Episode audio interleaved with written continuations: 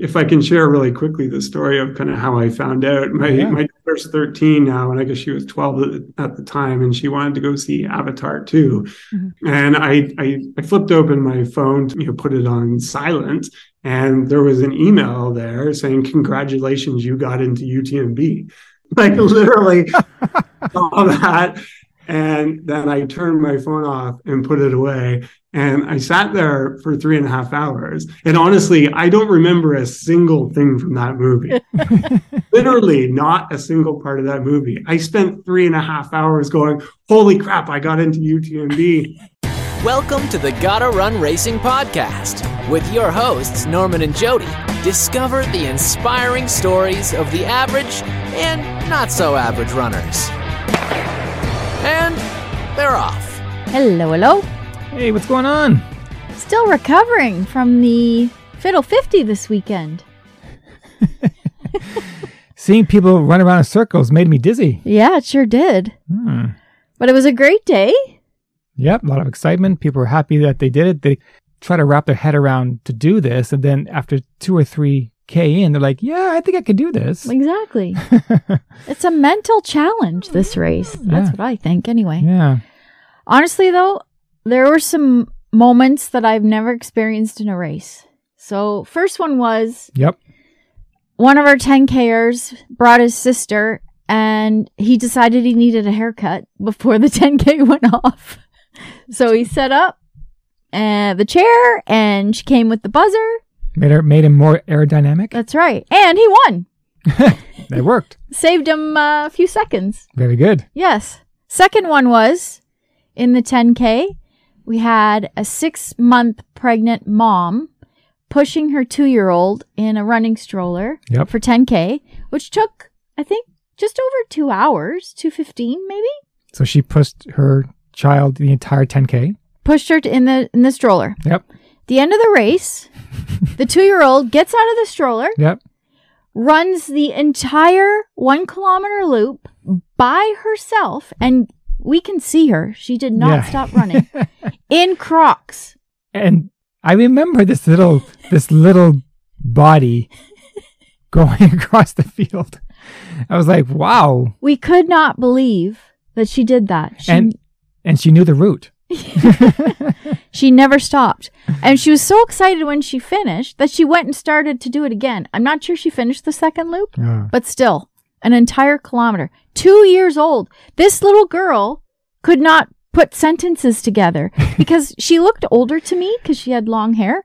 And then I realized she's not she's not speaking. She was so happy that she finished. So she was two. Wow. I know. Future Olympian or at least scholarship. Unbelievable. we had people that finished their very first ultra. Yep, in the 50 and the 80. Yes. We had two women outright placed one and two in the 80K, Wow. which was amazing to watch. Yep, they never stopped smiling. they were so joyous and happy to be there. And they were friends, which was great. And were- as far as I know, I don't, I don't think anybody got lost. somebody managed to sprain an ankle, though, which we're not sure how that happened. I know it's just weird. I, I was running by her. It's like, what happened here? It's a it's a complete flat gravel road. well, you didn't stop to help her? well, there were paramedics. You guys who took care of it. I'm just kidding. Yeah. Anyways, it was a great day. It was a great day. Well, hey, we just hope to expand it, keep it going, and Yes. hopefully it'll be a complete festival. Absolutely. Okay, who's on the podcast today? Today we have a previous guest from our Western States series last year. We have Steve Day, Hmm. hails from Vancouver, and he's now in the midst of training for UTMB, which unexpectedly he got into off the wait list, and he only had one stone well, in the lottery. yeah, I don't know how. Yeah, you call it stones now. 'cause We keep I keep referring to tickets, Right. but no, now it's stones. Now it's stones. he got Western States. He finished. That got him into UTMB. That's right. Boom. So if you want to hear his Western States lead up story, that's episode 38. Yep. Today we're going to talk about his actual Western States experience as well as his plans for UTMB. I can't wait to hear about that Yeah. and more. well, we met him at Western States, but of course we only got to see him in short. Stints, right? Well, Yeah. we did run the training camp together at Western States, and I saw him on the start line of Western States, And that's the last time. so now we're going to talk about his journey to UTMB, which That's is, which is Western States. Coming up. Welcome back to the podcast, Steve. And congratulations on getting into UTMB with one ticket. We sure hope you bought a lottery ticket that day because it's definitely not the norm. Only took me seven years. Yeah, was not expecting that one. That's for sure. Absolutely not. But before we get into UTMB, let's go back to your Western States experience because we had you on with our Canadian Trail to Western States last year. So let's go back to that because there's lots of things to talk about. First is you and I first met at the camp when you towered over me. Yes, as Norm likes to say, I'm I'm really tall. So when my friends were watching the starting line video for Western States, I stuck out head and shoulders, even above Adam Peterman. You can see Steve Day's head. So. Uh, we didn't, we couldn't tell you were that tall in the podcast. yeah. But no, the the training camp for Western States, which Norm and I were both at, was such a good experience. And in fact, every hundred that I ever do for the rest of my life, I'm going to do a three day training camp, even if it's you know a self supported, self organized one.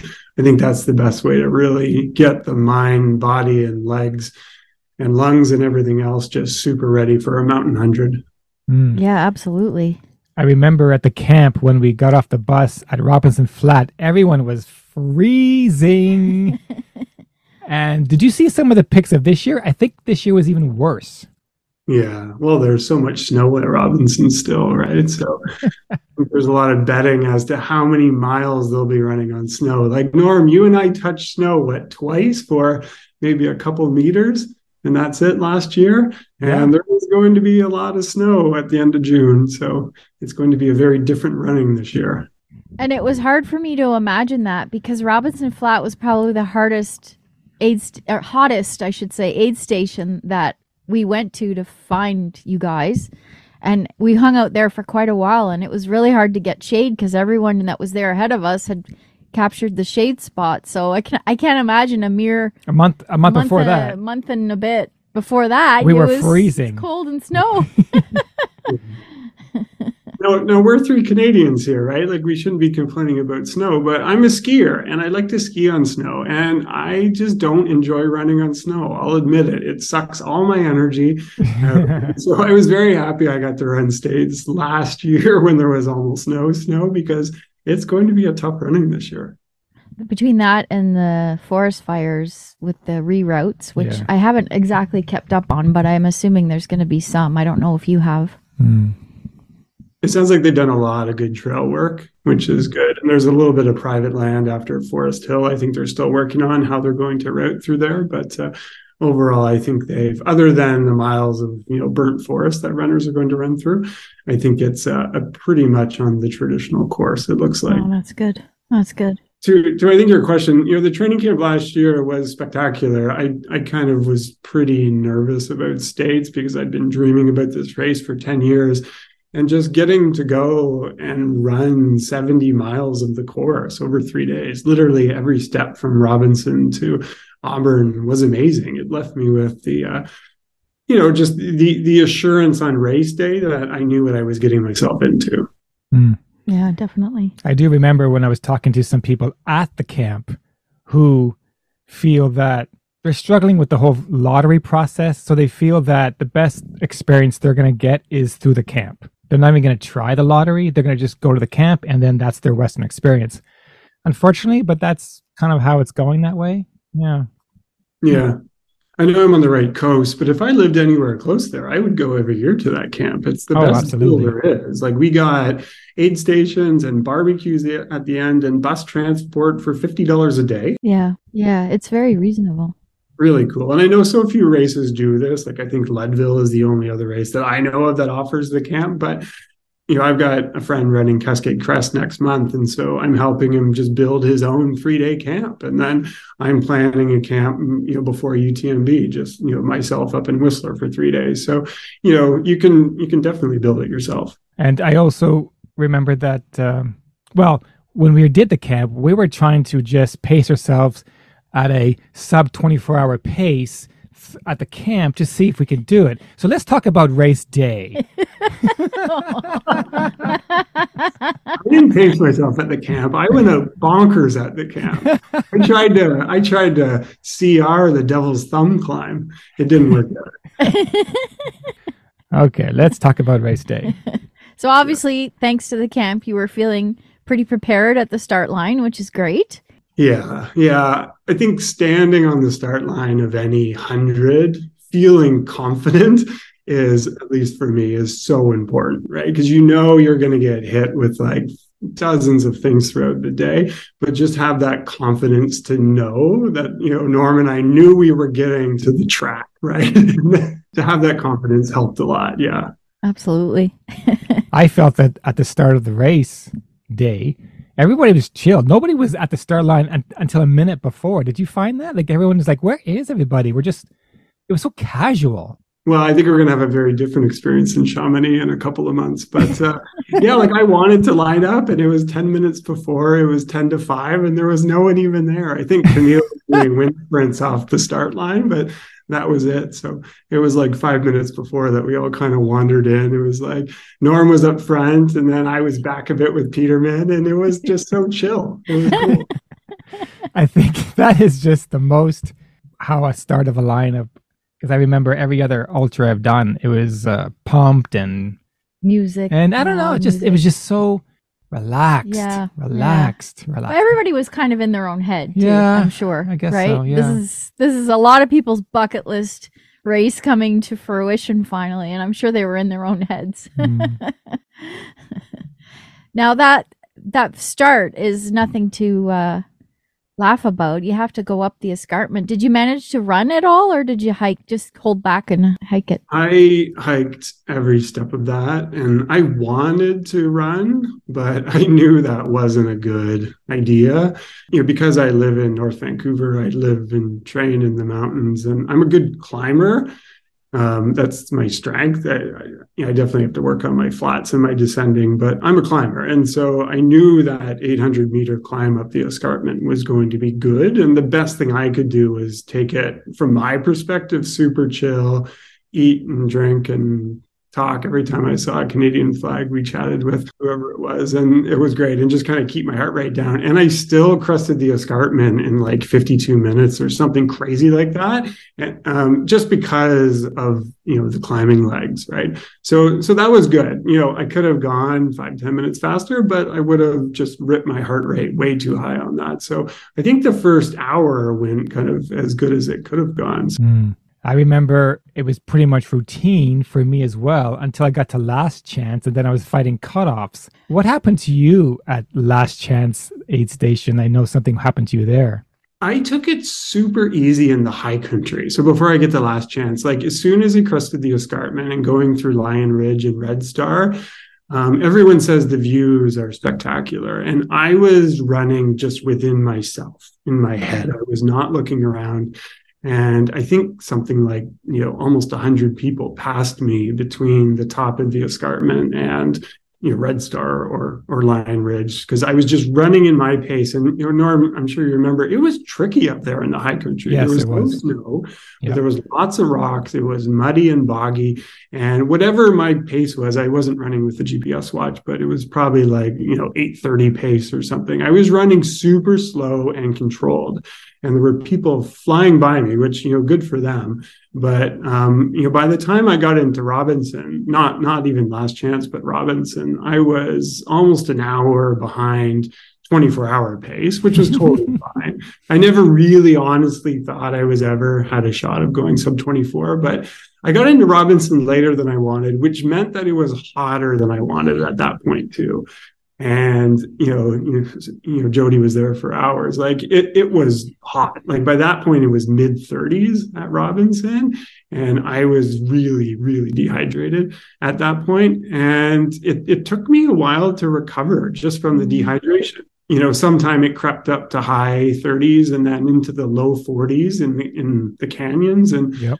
You know, El Dorado and Deadwood, and my stomach shut down. And so I was fighting dehydration early on, and then I got my, my I got my hydration back somewhere between Robinson, I guess, you know, Dusty or whatever the one is afterwards. I got my my hydration back, but then it was so crazy hot that my stomach shut down, mm-hmm. which, you know, thankfully for Roctane and Tailwind, I was able just to keep drinking and get the calories in. But I didn't eat solid food for at least five hours. Oh, wow. um, so I was just dr- drinking like liters and liters an hour of Roctane and Tailwind, getting the calories in and then still moving forward. So that was that was kind of the thing that just kind of kept me moving. But then I'm not a doctor. I don't know if either of you are, but super weird things started happening to my body. Maybe because I, I sweat so much, but I was mm. sweating so profusely.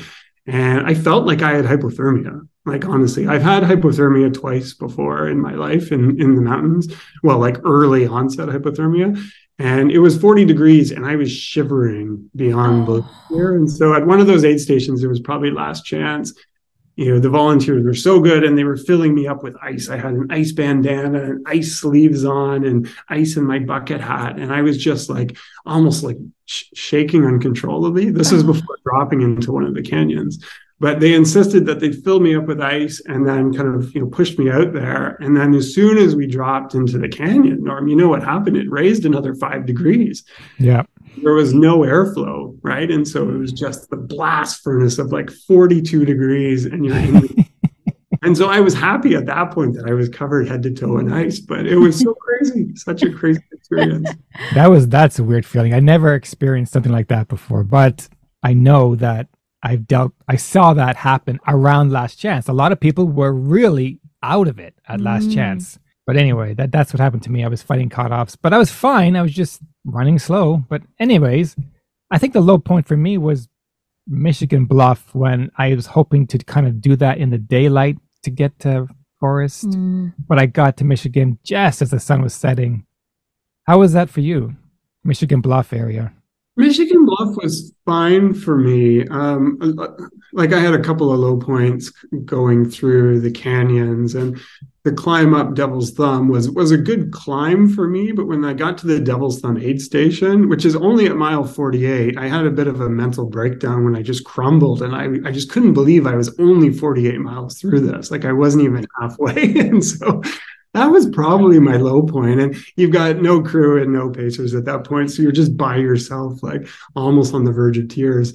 Um, so I was able to turn that around. And um, you know, by the time I climbed up the, through the last or the second last canyon to Michigan, all my family and friends were there. So that was really good to see them. Um, but you know, as you know, the the section between Michigan and Forest Hill, it's a tough section. Yeah. Canyon, it's deceptive. It doesn't look like it should be tough, but it's hard, and that that broke my spirits a bit. Um, but I was fine in Michigan, and then I rolled into Forest Hill really late for me. I, I, think it was like 9 p.m. or something, so it was pitch black. You know, but I just you know grabbed a grilled cheese and a coke, and you know said hi to Gordy, and just sat down with my family and friends, and just kind of reset my head because I knew what was going to happen at Cal Street once you leave Forest Hill. And so I took the time and I just kind of reset myself. I changed all my gear, changed my shirt and my socks and everything, and just got ready for that next 16 miles down to the river because I knew that was going to be hard. So I guess kind of the hardest point for me was was the Devil's Thumb aid station, mile 48, and then kind of just knowing what was ahead. Um, leaving Forest Hill was also kind of tough, but you know, like any ultra, you you you fight through it and rally on.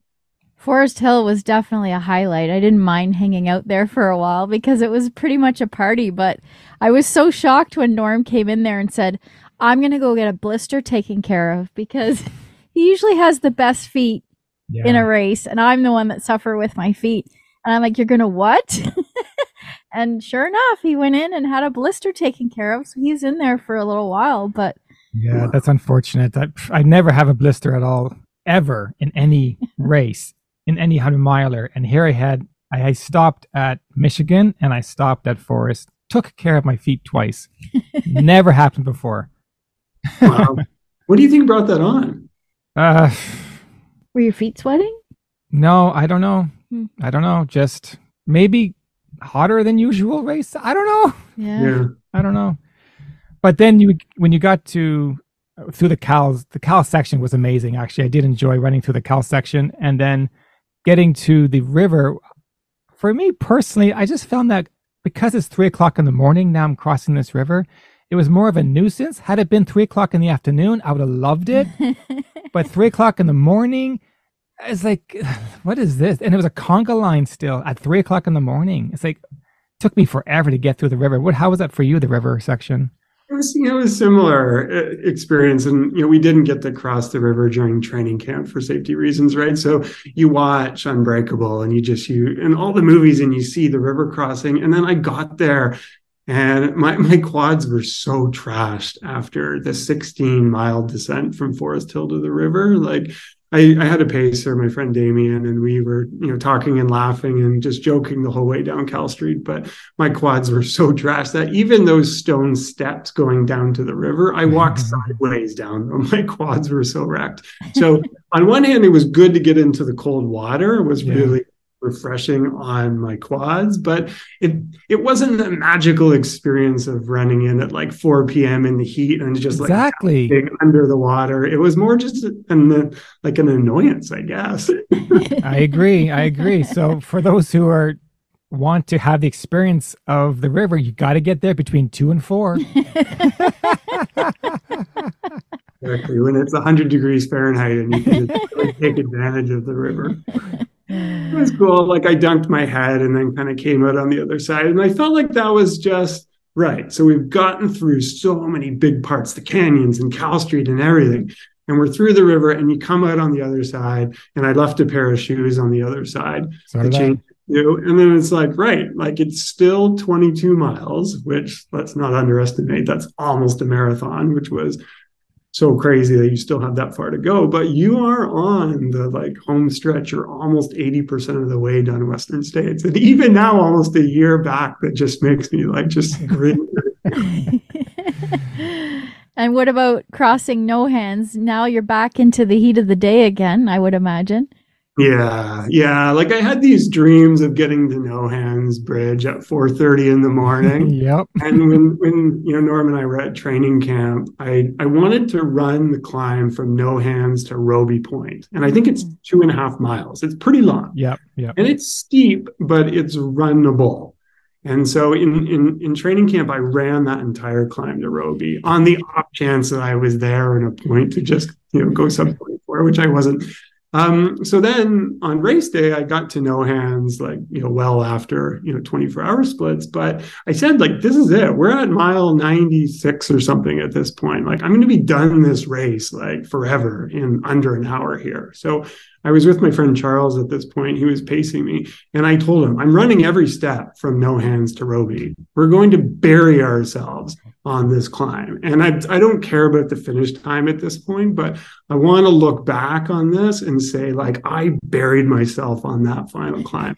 and I was probably moving at 10 minute pace. So it wasn't like that fast, but it felt good. It felt so good. And when we kind of crested the climb and you can see Robie Point, my wife and kids and my other friend were up there and they were cheering us on. And then once I got to Robie Point, it was just like, just all the relief because you're 1.2 miles from the finish line just kind of waved over me that this is going to happen. Like you're going to finish Western States, right?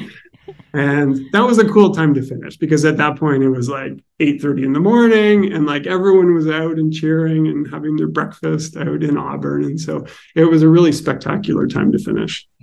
I remember when during the training camp, I was fortunate to run five kilometers with Kaci Lickteig and we went into no hands together. And she was explaining to me okay this is when you see the lights in the dark up there and all this stuff. And i'm thinking okay so i'm going to be here in the dark? Oh, okay.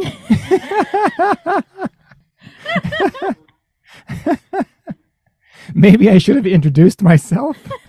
Yeah, yeah. i'm surprised you stuck with her for 5k oh she's slumming at the back? Well you know it's it's it's, it's downhill it's downhill to no hands. So that's how I was able to keep oh, up with oh, her. right, right, right. now it's a tough downhill to no hands. Like again with the trash quads. Like I think the one thing that Western States does because it's a net downhill course and it's so runnable. and I know we're going to talk a lot about UTMB here, but Western States is so runnable that you can run it and you don't have poles. And then unless you're just got quads of steel, like you can trash your quads. So um, it was it was good to get that done. And when I when I met Scott Jurek at the mile 98 station, Yes. which I was all I was so oblivious, my pacer Charles had to say, Hey Steve, here's Scott Jurek standing right next to you. So it was cool to meet him. And you know, at this point it was 6:30 in the morning, and all Scott said was get out of here and get it done. Like, Yep. It's gonna get hot. It's gonna be 100 degrees Fahrenheit really soon. Get to the track and get this done. And that's why we just kind of finished it off just to get it done. If you're picking up what we're laying down, listen up. The trails at Earl Rowe Provincial Park in Alliston have been a well kept secret until now. We've crafted a scenic 12K loop for our Rainbow Trail Run, featuring mostly double track trail that will show off all of the best views this park has to offer. Join us this August for one, two, four, eight, or 14 loops. We'll leave the math up to you. Registration is now open. For more info, go to gottarunracing.com. Anyways, back to the show. Uh, The funny thing is with Scott Jurek is also I did see Scott Jurek at that aid station, but I was dealing with a bleeding nose at the time. And so my pacer was trying to pack up my nose. And she goes, Oh, do you want to meet Scott Jurek? I was like, No, man. Not looking like this. Look at me. I'm a complete mess. Ready for it, Scott. Is that the aid station where they were serving bacon? No. No. No, that wasn't that one. No. Okay. Anyway, so describe the f- m- emotions of entering the track. Oh man, it was uh, you know, just years of dreaming about this. Like literally you go to sleep every night. Like, and this is what you're thinking about for like months of training and years and like how many times have we watched Unbreakable and those types of movies, right? And then to be able to run on the track, and I had my my wife and my two kids and my sister-in-law Heather and my two friends and pacers, Damien and Charles, and all like you know, seven of us on the track together, ran the 300 meters together, and then under the finish line. Like that was so amazing. Like that's never going to you know be repeated again in my life. So it was so so cool, and like having both my kids there with me was just the best. hmm, I can imagine. I can imagine. The one thing that I said to people when we came home that I know have been trying, just like Norm, for years and years to get in, I said, the hype is real and don't give up. And I don't, you know, you when you build something up in your mind for so many years, you're often let down. It's kind of like Christmas, right? Like as a little kid, you have this expectation. But honestly, I can say I was never let down by any part of that experience from the beginning to the end. Unbelievable. and she ran with me on the track with the Canadian flag. yeah, that Because was she, fun. she, she was going to give it to me for me to do that. I said, No, come with me. You got to experience this track. because I lived with him for all the years, right? I'm sure your wife can attest to that. I I never would wear a race shirt that I have not participated in, but this was an exception because I was the the Sherpa and the you know the the wife that supported. So oh my gosh, unbelievable. yeah, but I agree with with what you said. Like the hype is real and it's worth it. Like if you want to do Western States, anyone that's listening to this, like you will get in, right? Like I think Norm, it took you seven years. It took me five years. You know, Dylan Bowman, it took him 10 years to get into Hardrock and then he got second place. But you, you, or third, but you will get in eventually to these races. And if, if you truly want to do it and it's worth it, right? Yeah. Like, you know, Norm and I are going to experience this in a couple of months in the Alps, but like Western States, like even if it took me 15 years to get in, I would totally go through it and it's worth it to have Yeah. that experience. Agree. Now- Agree. If you had the chance to go back to Western States, what would, would you do differently? Because I know what I would do different. the experience was perfect.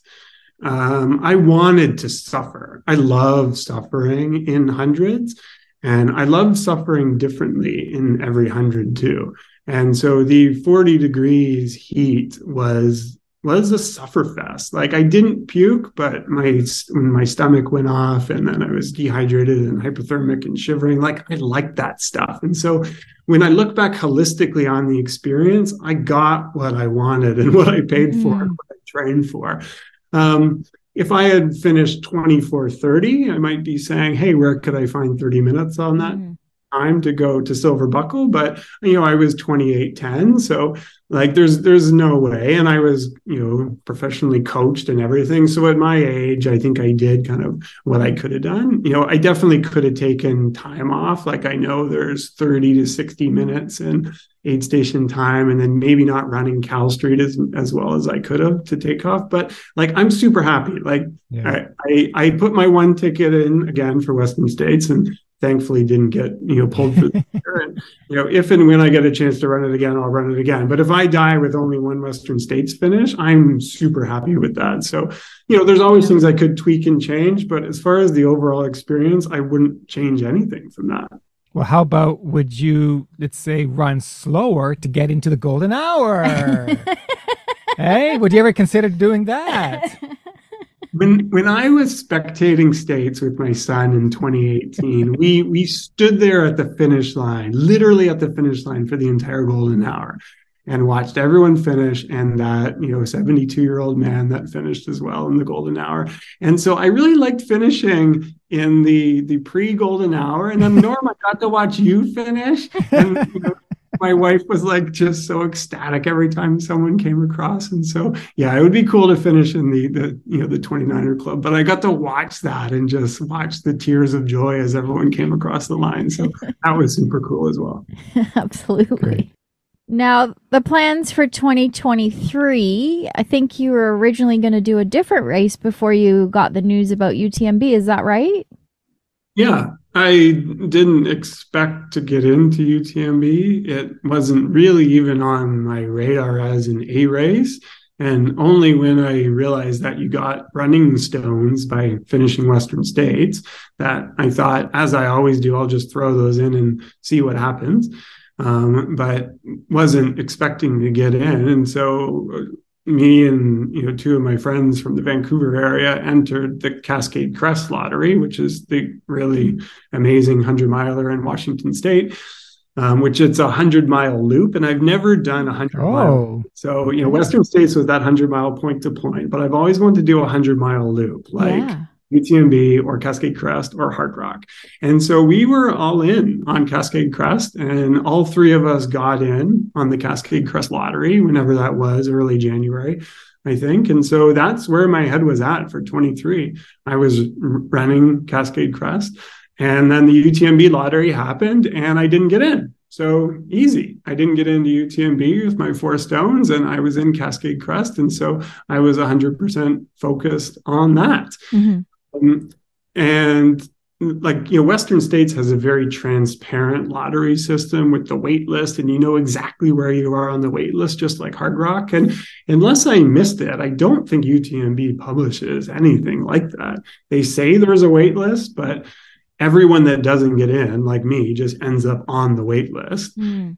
you know you're not getting in off the wait list because who's going to drop out of utmb right and, and so then the end of the story is I got in off the wait list, which was so crazy because I was not expecting it. And it was like well into February at this point. I had been training for for, for, for Cascade Crest and literally wasn't even kind of checking the UTMB portal because I never even thought this was a scenario that, that that could have happened where you just you know magically get in so if if if i can share really quickly the story of kind of how i found out my yeah. my daughter's 13 now and i guess she was 12 at the time and she wanted to go see avatar 2 mm-hmm. um, and so we were going to the movies and we bought our tickets and we walked into avatar 2 which is like three hours and 15 minutes long. It's like a super long movie. And I, I, I flipped open my phone, to, you know, put it on silent, and there was an email there saying, Congratulations, you got into UTMB.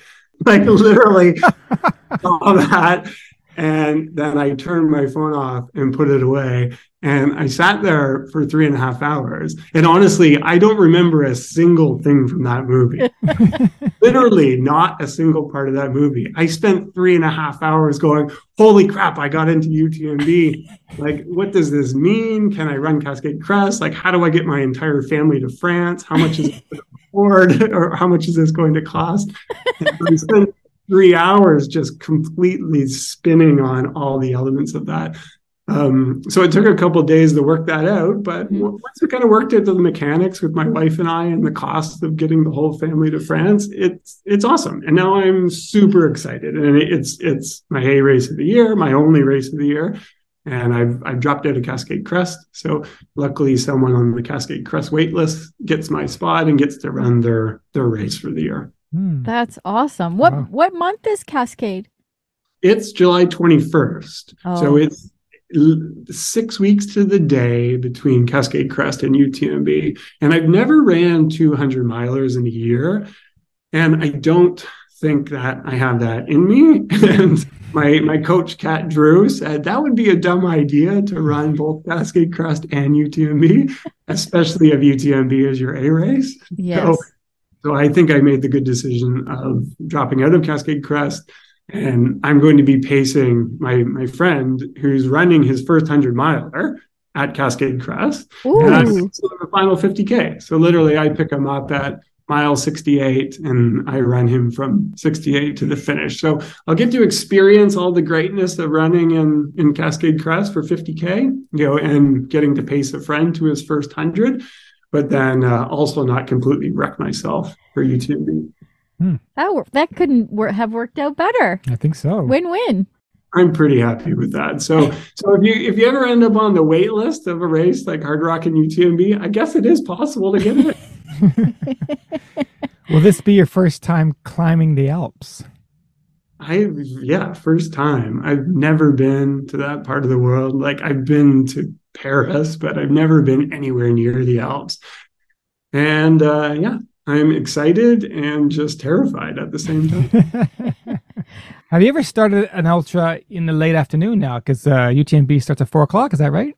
Six o'clock. Six yeah. o'clock. Mm, okay. PM start, and uh, I never started anywhere past 9 a.m. And so I have no idea how this is going to go. I, I, think it'll be interesting in that you can eat and drink and chill out and sit in the bed with your feet up and compression socks on and just get super relaxed, I think. Um, and just try and not get anxious. Uh, like I'm not going to show up in Chamonix until at least four o'clock on that day. Mm-hmm. You know, by the time I got into UTMB, there were no hotels in Chamonix, so we're actually staying quite a bit out of town in in Saint Gervais. So like by the time I get in, it's going to be a couple hours before race. But you know, it, it's it's tough. Like starting right at six o'clock, and I've never gone to you know through two nights before like I've ran 34, 35 hours, but um, I've never gone through a second night. And so that's going to be a first. That's for sure. I mean, I think either the latest or the earliest I've started a race was midnight. Ooh, that's yeah, that was in Scenic Trail, Switzerland. Oh, that's right. Midnight. Yeah. I think it gives you you, it, your nerves get a chance to build up a little bit more because you're awake for so much yeah, longer. I didn't know what to eat that day. I didn't know how to when to eat or when to sleep. Uh, yeah, it was a bit off, but that's Europe. That's yeah. and I'm interested. Like I'm looking forward to it. The the 5 a.m. start at Western States was was tough as well for me. Like I was up at two in the morning that day. I couldn't sleep. I was so excited and anxious. I know the anxiety and the excitement's going to be you know going crazy on on September 1st for UTMB, but uh, I'm excited about it. It's going to be a great experience. What are you most looking forward to seeing eh, during the race? Like, what's the what are you dreaming about? Like you were for Western. Yeah. Um, since getting in, and, and I will admit, I haven't been dreaming about this race for years because I got in unexpectedly, unexpectedly, and it wasn't my my my dream race. But since getting in, I've watched everything that there is to watch on YouTube about UTMB or or even the TMB, the the you know the Tour de Mont Blanc of people fast packing it over multiple days. And just it looks amazing. Like it looks i've i've been all over canada and the us and i've been to new zealand but it looks unlike anywhere i've ever been in my life right? And there's out in bc there's glaciers everywhere too but it's something different. Like when you see people climbing up the Grand Col Ferret and looking over to the glaciers on Mont Blanc, like it looks so different. It looks like the Alps, and I've never been there. So I know I'm going to be in the dark for a lot of it, and that's but maybe I'll have to go back and do and do the fast pack one year. But just being in the Alps and getting to spend kind of 40-ish hours circumnavigating yep. this some massif, like that's what I'm looking forward to. I've never climbed this much in my life. Like I'm a climber, but you know, Norm, you know it's 10,000 meters of ascent. It is? what are you talking about? I hope you know that by now. So I've done 7,000 in 100 before, but I've never done 10 vertical kilometers of uphill and downhill.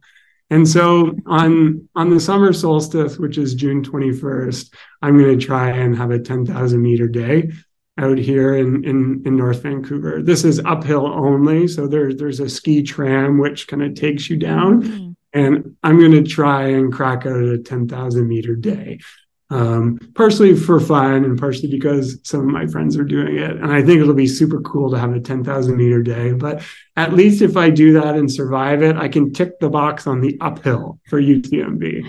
Well, we just... have we have a ski hill in Ontario called Blue Mountain, and yeah. Norm would climb it and take the tram down. How long do you think it would take to do 10,000 meters? Because you'd be wasting your time taking the tram probably a hundred times. I don't know what I don't even know what ten thousand meter is. I don't even know what that is. In, in my mind, I I see the number, but I don't know the feeling. Yeah, I'm in trouble. What's the more exciting for you now, UTMB or Western States? If you compare the two as far as excitement to get to, because people always talk about these two iconic races. They're trying to get to both of them yeah. And now we're gonna do it. So what do you, where do you feel? I'm more excited about this than that. I don't know. I don't know. I think he already answered it. Yeah, well, yeah, with Western. You think Western? Yeah. Western? Because for me, I was. It took me eight years for Western, seven years for UTMB. It's very difficult for me to decide to, uh, which one is it. But UTMB was on your bucket list before Western was. I did read about UTMB before Western. Yeah. Yeah. Interesting. Yeah you have a very different experience in how long you've been anticipating this. Like I, I, I, spent the last decade of my life just thinking and dreaming about Western states. But on the flip side, I am a mountain runner who lives in the mountains and likes to climb steep, steep mountains. And that is not Western states. Mm-hmm. That's UTMB and Hardrock.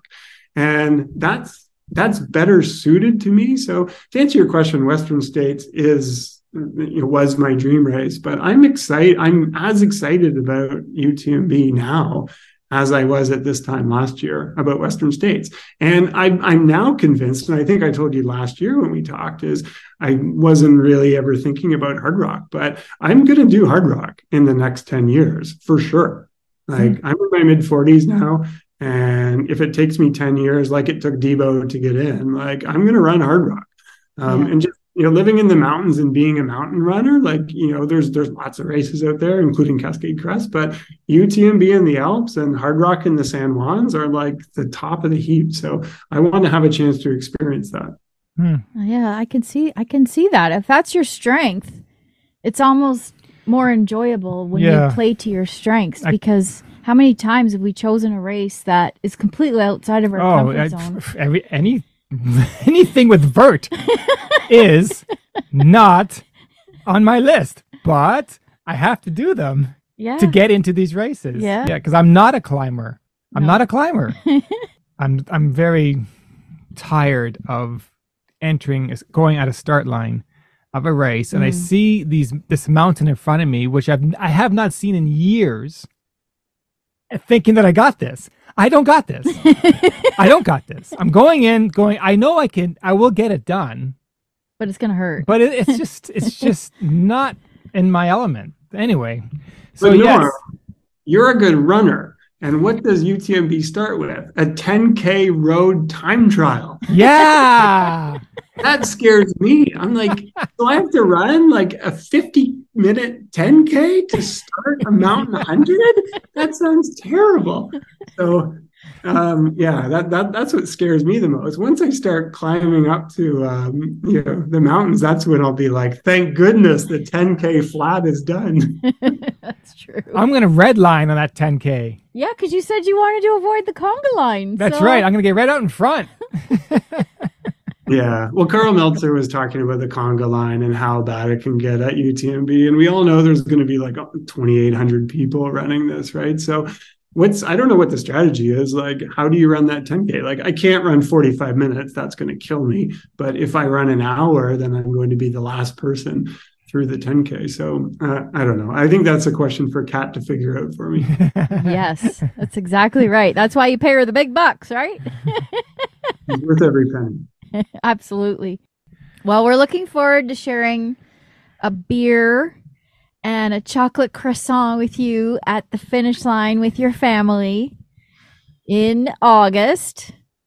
Actually, it'll be September. September by that point. yeah. We're talking 40 hours out there. oh yeah. Oh my gosh. Well, good luck with the training. And we don't want to let you go without doing some more rapid fire. We're going to not repeat the questions that we did the first time around, okay? But we are going to post his the blogs that he's done, right? Yes, because he's We're gonna post your blogs in our show notes just so that people can read yours. about your experience. The hell you went through. Right. All right. Name a TV show that you're embarrassed to say you watch. Embarrassed that I watch. like a um, a guilty pleasure. A guilty pleasure. Oh, I wish I had a good answer for this. Um, I just watch a lot of shows with my kids. I can't think of anything specific. No real gu- guilty pleasures. No like you know Melrose Place or anything like that. you're dating yourself. You're dating yourself. What's your favorite junk food? oh, I love chips. Yes. I'm I'm a salty carb guy. Like I just eat so many chips. We had a party on the weekend and there were chips left over, and so I just ate them all. Well, you need salt. Yeah. That's right. Exactly. Uh, name a place you really want to travel to, but has nothing to do with running. Oh, I'd like to go to Japan. My my my son really wants to go to Japan. I think that would be an awesome family trip. And yes, I know there's great running in Japan as well, but uh, that would be a really cool family vacation. I think to go on. Yeah, for sure. Are you superstitious? I'm not superstitious, but I am a little bit stitious. Michael Scott from The Office. That's right. Sorry, I couldn't help myself. No, I'm not superstitious at all. I don't like carry a rabbit's foot or wear my lucky spandex or anything like that. No. All right. Last question. if you could be a professional painter, writer, or musician, which one would you be? Oh, a musician for sure. Yes, of course, rock it out. acoustic and electric guitar in high school, and I was terrible at it. But I just had the dream of being the musician, but didn't have the skill or the patience to get good. But you know, I listen to a lot of music when I ran, um, and I just I love music and just the the idea in another life of just being a, a rock star would be so cool. Very good. Well, thank you so much for your time. We really appreciate it. Thanks. It was good to chat with both of you, and I'm looking forward to seeing you in person in Chamonix. Absolutely. Well, uh, another thing I want to tell you is just to know that based on the analytics of our podcast, you popped up in the top 10 just yesterday. The, the Oh. chat that we had from what, last year? Last year, yeah. Oh, You popped back up. You popped back in, so out of nowhere. Probably people that are getting ready to do Western. They're, they're trying to they're trying to get Oh. information. Yeah. Yeah, that's Yeah. cool. Thanks for inviting me back. It was great to see you both. And I appreciate you you including me in the podcast. My friends love listening to these podcasts, and I've gone back through your entire catalog and listened to all the Gotta Run Racing. Aw. You had that awesome one with that that woman that did Hardrock. I've listened to that one twice. It was so good. Oh, um, Joanna Ford. Yeah, she did Fat mm-hmm. Dog, and then she got into Hardrock, and that's such a great one. So I like your podcast. Funny. Thank you. Funny enough, that is our most downloaded podcast. That one. Yes. Yeah, Yeah. surprisingly. Yeah. Yeah. Yeah. Yeah. like I like your podcast because it has real people on. Like, yeah, we all want to hear what Kaci Lickteig and Debo has to say, but like I was listening to the AJW podcast yesterday, and it's like same stuff, different podcast. Whereas yours is awesome, has like real people. Like I can relate to that woman that ran Hardrock. And somebody said- who said that at the, our, our race? She like she was she was trying to find a podcast about Hardrock, but it was always about the pros. It was- Oh, right, right, right. Yeah. Yeah, and then and she said, "Well, what about our podcast?" And she goes, "I didn't know you guys had a podcast." I go, "Here is the podcast about Hardrock with Joanna Ford." Yeah. Yeah. It's a real person. yeah, Like I know two people that ran Hardrock last year, and like their stories are more relevant Yes. to me than how Debo did. Like that's not No. relevant. Not at all. Not at all. Yeah. Exactly. Okay. All right. Good to see you. Talk to you soon. Bye. Bye. And there you have it, Steve Day. It was nice to rehash our journey on that one day. Yeah, it's almost coming up to a year to celebrate. Yeah, it was incredible. The, the whole training camp and then Western States. But then he put the fear in my eyes that about what's to come at UTMB. Norm, you do realize it's 10,000 meters. What? I have no idea what 10,000 meter is. I, I, like I said, I don't, I know what the number is. You could put 10,001 and four zeros in front of me, but to actually see it or feel it, I don't know. Well, you're gonna you're gonna know what it feels like by the end of uh well, beginning of September. How many hours do you have to do this race? 46 maybe? Forty six. And I know that I'll be at around the 40 hour markish, something like oh that. Oh boy. do they have a golden hour t shirt? I don't know what they have actually. I don't know. This is when's the last time we actually raced in Europe? Actually, do you know that the last finisher gets to go up on the stage Yes. with the winners? I just read that the I was day. thinking about that, and that could be a golden hour moment. So perhaps, hey, why not? You never know. you never know. but uh, it was nice chatting with Steve again. it sure was. Yeah. It sure was. I like how he, how he found out he got into UTMBs Oh my gosh. at the movie crazy. theater, and then he didn't get to enjoy the movie. Do you think he's gonna go see Avatar again? No, it's to watch Avatar is a training day in itself. Yeah, what a waste of time. You could be out there running. yeah, for three hours. Oh, and I want to say, I know you guys hear this all the time with other podcasts because I listen to a lot of podcasts mm. and they say, oh, please like, review, blah, blah, blah. And I'm talking about celebrity podcasts. They don't need your likes and reviews. We need your likes and reviews. Honestly, it makes a huge difference. Yeah, We'd really appreciate it if you just took a minute to like, review, subscribe, share, check out our Patreon whatever. whatever it is, please do us a solid because it does make a difference. It doesn't make a difference to the smartless and the armchair critics of the world, but it does to us, and we appreciate it. All right, on that note, until next time. We are your hosts, Jody and Norman. If you've enjoyed the show, please leave us a rating and review on Apple Podcast or wherever you're listening. Please visit our website, GottaRunRacing.com for more details and join us on social media at Gotta Run Racing on Facebook, Instagram, and Twitter. You can support our channel by joining us on Patreon. All of the links can be found in the show notes. Thanks for listening and see you next time. Cheers.